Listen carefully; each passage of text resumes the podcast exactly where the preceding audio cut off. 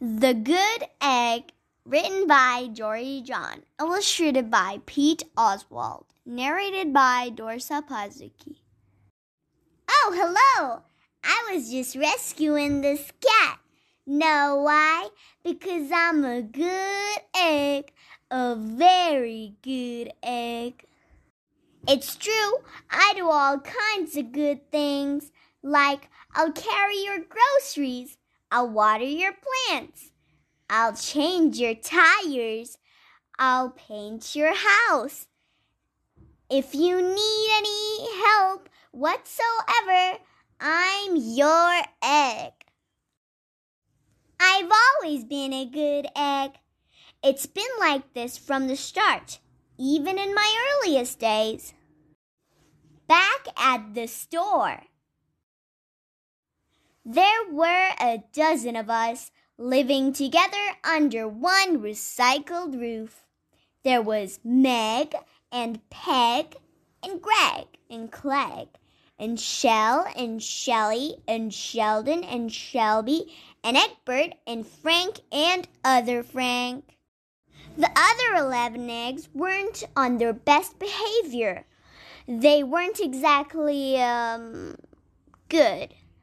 They ignored their bedtime. They only ate sugary cereal.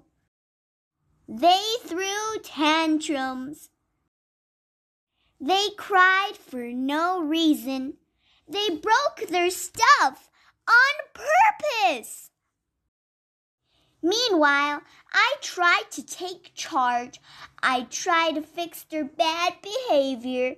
I tried to keep the peace because I was a good egg.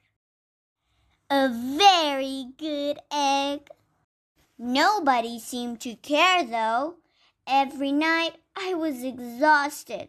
My head felt scrambled. Then, one fateful morning, I noticed some cracks in my shell. They were everywhere.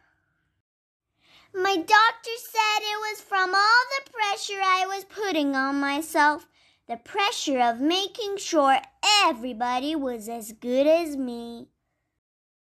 I was cracking up, literally. Something had to change. I'd had enough.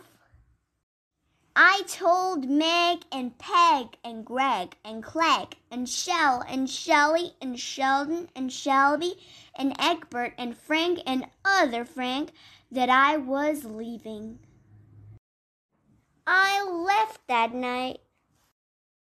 I wandered from town to town.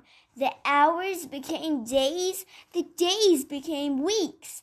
I lost track of time. I was alone. Out there on the road under the stars, I really tried to focus on myself and what I needed. I took walks. I read books. I floated in the river. I wrote in my journal. I even started painting. I found simple moments to be quiet. I breathed in. I breathed out. For once, I found time for me. And guess what? Little by little, the cracks in my shell started to heal. My head no longer felt scrambled. I started to feel like myself again. So I've made a big decision. I'm returning to my old carton and my friends. Besides, I'm kind of lonely out here. This time, I know what I need to do. I'll try not to worry so much. I'll be good to my fellow eggs while also being good to myself.